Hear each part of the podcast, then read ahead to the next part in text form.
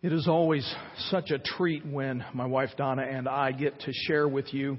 It is a wonderful pleasure to be able to um, to catch up with and spend some time with uh, with people that we have that have been a part of our lives since the very early days of this congregation. And it's wonderful to make acquaintances with new people and make connections with you. And we always have an absolutely wonderful time when we are here. So thank you for inviting us to come back again. Today is a very special day for us, and we're very glad that we get to celebrate it with our Prairie View family. Donna and I are today celebrating 35 years of marriage.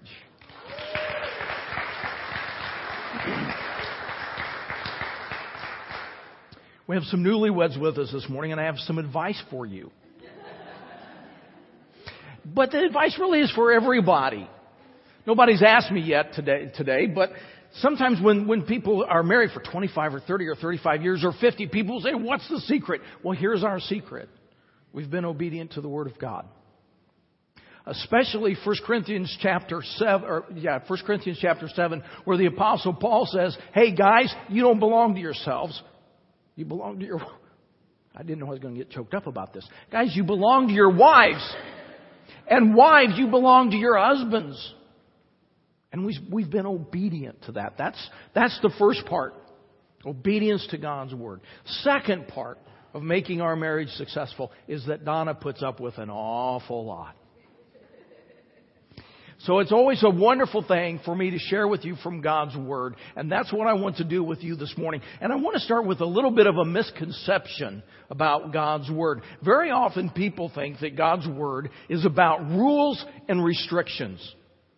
Some people, when they think of the Bible, they think of all the Ten Commandments and all the thou shouts and all the thou shalt nots. But the really, really great sentences from the Bible the memorable ones. The ones that even people who don't attend church on a regular basis, they're familiar with. The really important statements are promises. The, the basis of following Jesus Christ, the basis of the Christian life, the real message of the Word of God is not about our duty to Him. It is about what God has already done for us. I think these are going, these statements are going to be familiar. God so loved the world that he gave his one and only son, that whoever believes in him should not perish, but have eternal life. God is love. And he who abides in love abides in God, and God abides in him. God is our refuge and strength, a very present help in trouble. And the Lord is my shepherd. I shall not want. Not surprisingly, all of those memorable statements are about God and His never ending love for us. And God's love for us is the first and the greatest thing about biblical faith. I want to draw your attention to your bulletin. Because there we find one of the most loved, one of the most quoted, one of the most read, one of the most encouraging passages of Scripture. It's the 23rd Psalm. It's from the New International Version. But before we get to that, I want to take you to the bottom. I want to take you to some, some questions asked by a man named Phillip Keller. And what I want to do this morning is I, I want to use his questions, his reflections, to guide us through this psalm. Let me read these for you very quickly. Do I really belong to him? Do I really recognize His right to me? Do I respond to His authority and acknowledge His ownership? Do I find freedom and complete fulfillment in this arrangement? Do I sense a purpose and deep com- contentment because I am under His direction? Do I know rest and repose beside a definite sense of exciting adventure in belonging to Him? So I want to do something this different this morning. Very often when I come and share with you, I've got an elaborate outline with blanks to fill in. I just want to ask Mr. Keller's questions to guide us through this psalm. And usually I'll read the Bible text to you, but this morning I'd like for us to read it together. This is so familiar. Now, this isn't King James Version, and it's the very newest international version, so it's going to be just a little bit different, but that will provide us some challenge as well. So I want to ask you to stand with me. Will you stand and let's read this in unison?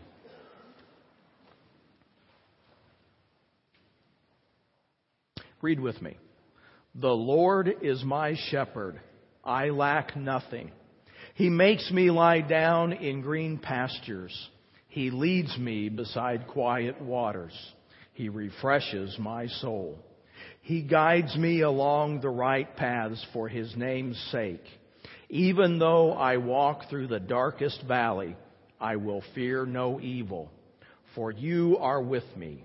Your rod and your staff, they comfort me. You prepare a table before me in the presence of my enemies. You anoint my head with oil. My cup overflows. Surely goodness and love will follow me all the days of my life, and I will dwell in the house of the Lord forever. You may be seated.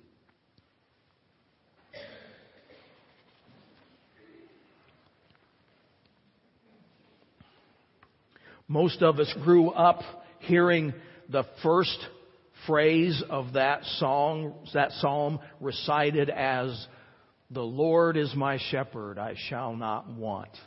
And I heard a little about a little girl who was learning it and she got it turned around uh, just a little bit and she said, the Lord is my shepherd, that's all I want. She misquoted it. But she got the essential message of that statement.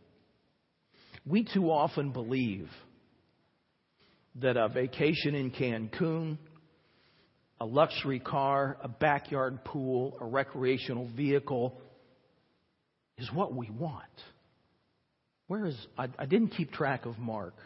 Where's your song leader, Mark? Oh, he took advantage. yeah, he took advantage and skipped out on me. Well, I wanted to tell him that I think your music team is doing really, really well. Oh, thank you, Rick. I appreciate that. Your, your music team is doing a really, really good job, and I really appreciate it. And I appreciate Mark sharing with us that uh, he was in a, a van, he was traveling, he was a road warrior, he had what he wanted. And then he, after he'd done it for a while, he realized, no, that's not what he wanted.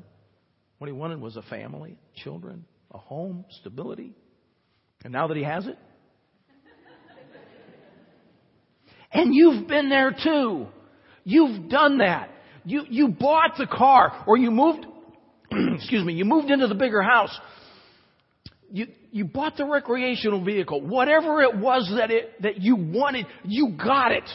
And then you said, I want something else. And so we constantly focus on what we do not have.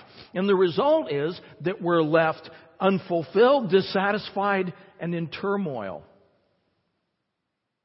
When we will make that motto of the little girl our own, the Lord is my shepherd. That's all I want. We'll find out that we have all that we want and all that we really need. Before we want to, before we go on, I want to suggest that we might place the emphasis on this phrase in two places.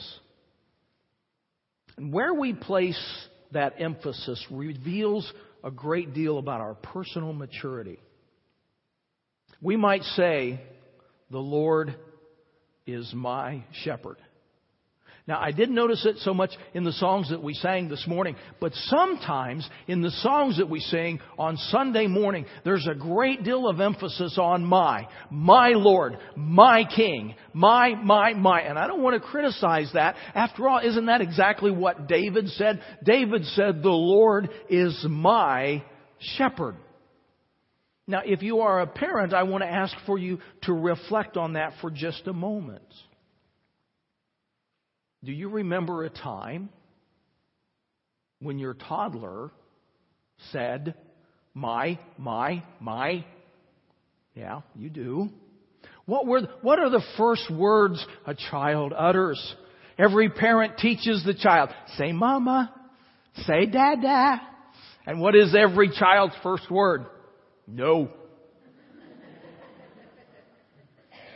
And what is the next one?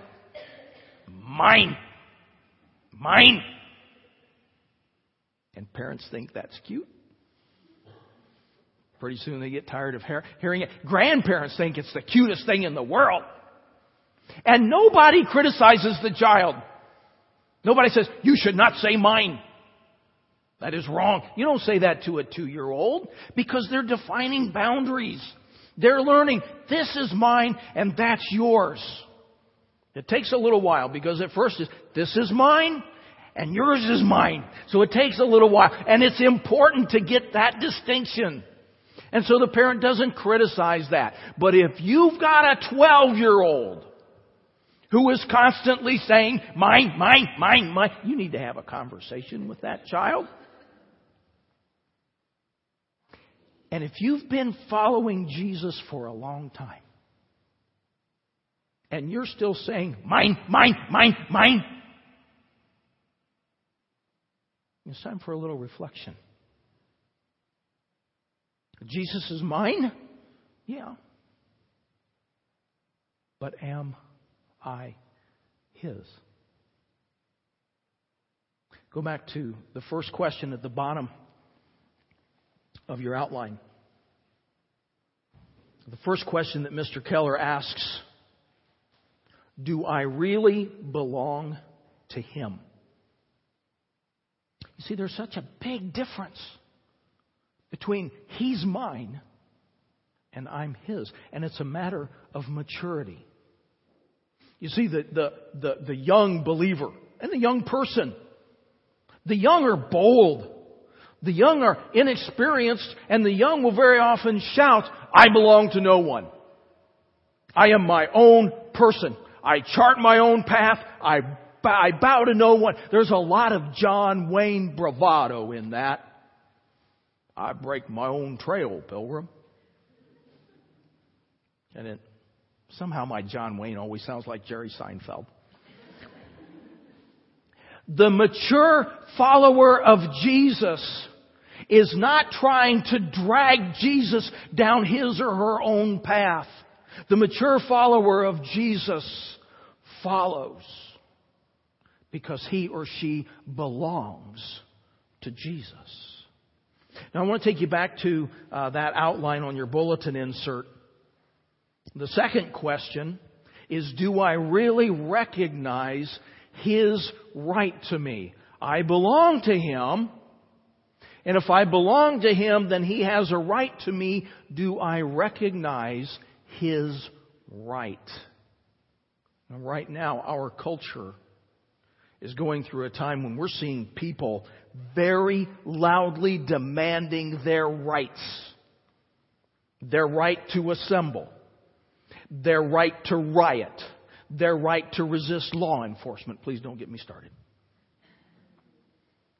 Does Jesus have the right to claim you for his own? And if you are his, does he have the right to tell you what is right and what is wrong? Does he have the right to guide you? Now, That leads us into another question about maturity. It's also on uh, the next one on, on your insert. From Mr. Keller, do I respond to his authority and acknowledge his ownership. The most mature sheep will follow the shepherd. Immature sheep, they don't know any better. They're inquisitive, they're curious, they'll wander around a little bit and they'll get into trouble. Maturity is following the shepherd into green pastures because the shepherd knows where the pastures are. Mature sheep follow the shepherd to still waters because that's where refreshment is found. We follow him. Notice what David teaches us. The good shepherd takes care of the three basic needs of every sheep food, water, rest. Reflecting on that, Mr. Keller asks, Do I find freedom and complete fulfillment in this arrangement? The shepherd has the expertise to guide in, in right paths that lead somewhere. It gives confidence and assurance to know that God gives the promise of His presence. Not only to guide us, but to protect us, even in life's shadowed hours. Our deepest happiness is to know that He is there. He is with us, and together we can cope with any peril. Jesus describes Himself as the Good Shepherd. I think as Jesus was teaching this, He must have reflected because He knew the Old Testament so well. Number one, he'd authored it. Number two, he grew up learning it. It was deeply instilled in him. And I think he must have been reflecting on that as he said these words, as recorded in John chapter 10. Therefore, Jesus said again, I tell you the truth, I am the gate for the sheep. All who ever came before me were thieves and robbers, but the sheep did not listen to them. I am the gate. Whoever, whoever enters through it will be saved. He will come in and go out and find pasture. The thief comes only to steal and kill and destroy. I have come that they may have life and have it to the full. I am the good shepherd. The good shepherd lays down his life for the sheep. The hired hand is not the shepherd who owns the sheep. So when he sees the wolf coming, he abandons the sheep and runs away. Then the wolf attacks the flock and scatters it. The man runs away because he is a hired hand, cares nothing for the sheep. I am the good shepherd. I know my sheep, and my sheep know me. Just as the Father know, knows me, and I know the Father, I lay down my life for the sheep. Jesus tells us so much about his relationship with us in this brief passage. In describing himself as a gate for coming in and going out, in describing him as the shepherd who lays down his life for the sheep, he tells us so much about his relationship with us. A preacher from long ago named Harry Emerson Fosdick tells a story about going to Israel and meeting a for real shepherd. And he asked this shepherd, uh, Have you ever had any formal training? And the shepherd said, Oh, no. He said, Well, can you, can you write? Oh, no, I can't write. Can you, can you count? No, can't count. So we asked him, Well, how do you know if one of your sheep is missing? And the shepherd responded, I know all their names. Jesus knows us. And He knows you. He knows you by name. And He loves and cares for you. And one of the ways that the shepherd does that is that He makes me lie down in green pastures. This psalm was written by David, the greatest king of Israel. Before David was king, he was a shepherd. Listen to what he wrote at Psalm 78. He chose David his servant and took him from the sheep pens. From tending the sheep, he brought him to be the shepherd of his people Jacob, of Israel, his inheritance. So when David wrote, the Lord is my shepherd, he knew what it was to be a shepherd. He knew how to take care of sheep. In 1 Samuel, we learn that David was a brave shepherd. He recounted times that a lion or bear came and carried off sheep from the flock. I went after it, struck it, and rescued the sheep from its mouth. When it turned on me, I seized it by its hair, struck it, and killed it. Now, connected to that is Mr. Keller's question on your insert. Do I sense a purpose and deep content, contentment because I am under his direction? The shepherd protects the flock and the shepherd leads the flock. Now, I think it's very interesting to know the difference between sheep and cattle. Most of us have seen the cowboy movies. In the cowboy movies, where are the cowboys? When they're moving the herd, they're up on their saddles, they're up on top of their horses, and they're behind the cattle. They're driving them, they're pushing them. You can't do that with sheep.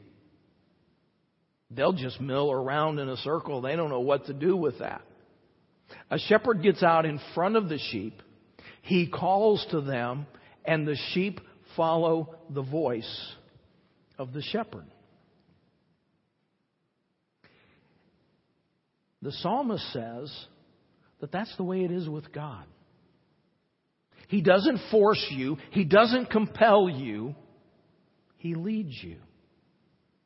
So many times, over and over throughout the Gospels, you will read about Jesus saying, Follow me. And always, everywhere, He goes first. Love draws. Love calls. Love is out ahead of us. And that's a beautiful thought. At the same time, this is what makes faith so difficult. It would be so much easier if we had somebody with a prod behind us, poking us and pushing us and telling us which way to go. But God doesn't do that. One of the primary images of God revealing Himself in the Scriptures goes back to the book of Exodus, where God led the people, the descendants of Abraham, He led them out of Egypt in a pillar. During the daytime it was a cloud, and at night it was fire, and He led them out. Mr. Keller draws on that idea with this question Do I know rest and repose beside a definite sense of exciting adventure in belonging to Him? David wrote, He guides me in paths of righteousness for His name's sake. Now, he talked about pastures. Lying down in pastures, that's for nourishment. Perhaps paths of righteousness are those that lead us around prickly bushes and perilous pitfalls as we're on our way to greater service for the shepherd. Green pastures, still waters, paths of righteousness, all have the sound of desirable places to be, and the shepherd leads. At verse 4 of the psalm, we read, Even though I walk through the valley of the shadow of death, I will fear no evil. The shepherd isn't always going to lead us in the most pleasant places. And even in this, we have a wonderful, rich promise. And there's a subtle difference in the grammar that I want to point out to you that underscores the depth of God's love for us. Up until now, God, God the shepherd has been referred to in the third person. The Lord is my shepherd. He leads me. He restores my soul. He leads me in paths of righteousness. But watch, watch the change here. When the psalmist enters into one of life's most devastating moments, he changes the grammar. Even though I walk through the valley of the shadow of death, I will fear no evil, for you are with me. He switches from the second person to the first person. The valley of the shadow may be dark indeed, but we can share the confidence of David. You are with me. Now, commentators for generations have been trying to figure out what the valley of the shadow of death is. Donald Grey Barnhouse was one of America's great preachers, and he offered an application for this that's a great encouragement for me. His first, his first wife died with cancer when she was in her 30s, leaving him with three children, 12 and younger. He decided to do his wife's funeral himself. Now, what does a father tell his children in a situation like that? He was still working on that. On the way to the service, he had his little family in the car, and a great big 18 wheeler went past them. And as it did, the shadow from the trailer fell across the car. His 12 year old girl was sitting in the seat next to him, just staring out the window. And he said to her, Sweetheart, which would you rather have run over you? That big truck or its shadow? Well, the girl looked at him as only a 12 year old can do and said, Of course, the shadow it can't hurt you.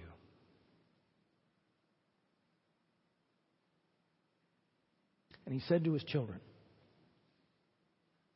Your mother has not been run over by death, only the shadow of death.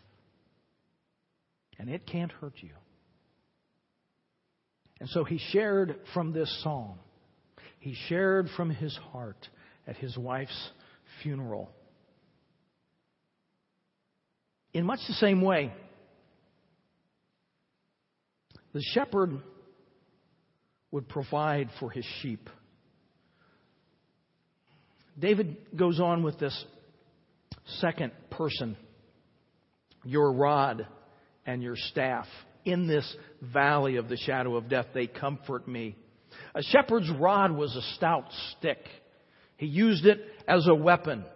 He used it to fight off ferocious animals. I find comfort in that. I find comfort in that because I have an enemy. He wants to devour me. He has an army of demons that want to do me harm. But the good shepherd stands guard over me. His rod protects me from the enemy. And his staff is also a source of comfort. A staff is a, a long stick with a hook on the end. And they used to use that kind of thing in the old vaudeville acts. If an entertainer was on the stage for too long or he wasn't doing well, somebody would reach out and pull him off the stage. In much the same way, the shepherd would use the crook of his staff if a, if a sheep started to wander away from the flock. He'd get that crook around it and draw it back in.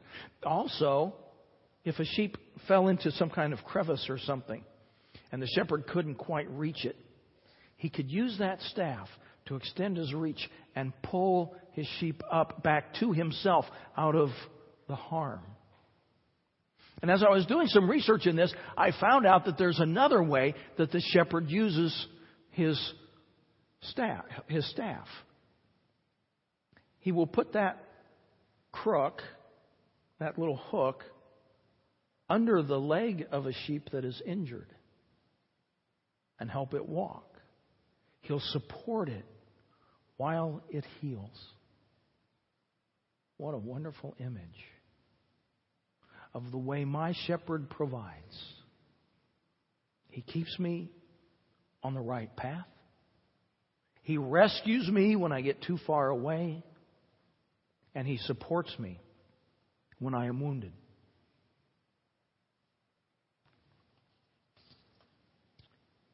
Verse 6 says, Surely goodness and love will follow me all the days of my life, and I will dwell in the house of the Lord forever. Among the many precious promises of the Bible is one that Jesus made. And for me, it's one of the most compelling. Jesus said he's preparing a place for us.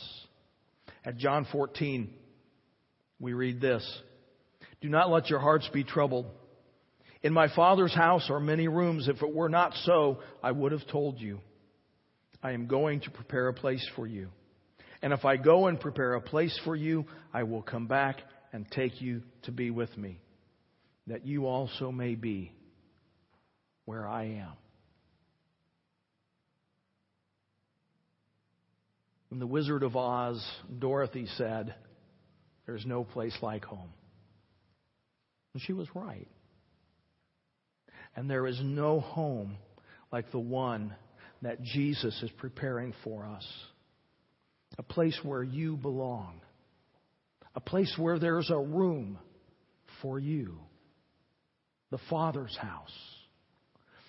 And not a place where we go for a meal, not a place where we go to recover for a few days, but where we go to be forever. The story is told about a rich man who gave a big party, invited lots of people, lots of celebrities. There were some actors and actresses and politicians and, and his preacher that had been his preacher from the time he was a, a boy. During the meal, someone encouraged a very famous actor with a rich baritone voice to recite the 23rd Psalm in, in honor of the preacher. So the actor did. And he stood up and in his rich, trained, talented, experienced voice, he offered such a beautiful rendition of the 23rd Psalm. And all the guests applauded. And the, the actor said to the preacher, Sir, would you do me the honor? Would you recite the 23rd Psalm? So the old preacher stood up. His voice cracked and was a little bit harsh from uh, many years of preaching without microphones. And when he had finished the 23rd Psalm, there was no applause. But there was not a dry eye in the room. Later, somebody said to the actor, What was the difference? Why did his rendition, why did his recitation make so much difference to us? Why did it impact us so much? And the actor said, Well, I know the psalm. He knows the shepherd. We started with a few questions from Mr. Keller. And my challenge this morning to you is do you know the shepherd? I want to encourage you to use those questions this week. Carve out some time and work through the 23rd Psalm with Mr. Keller's questions. Consider them carefully. Take some time to reflect. And ask yourself how your answers to those questions are guiding your behavior. For right now, for yourself, answer that first question Do I really belong to Him? I want to invite the music team to come to the stage and lead us in a closing song.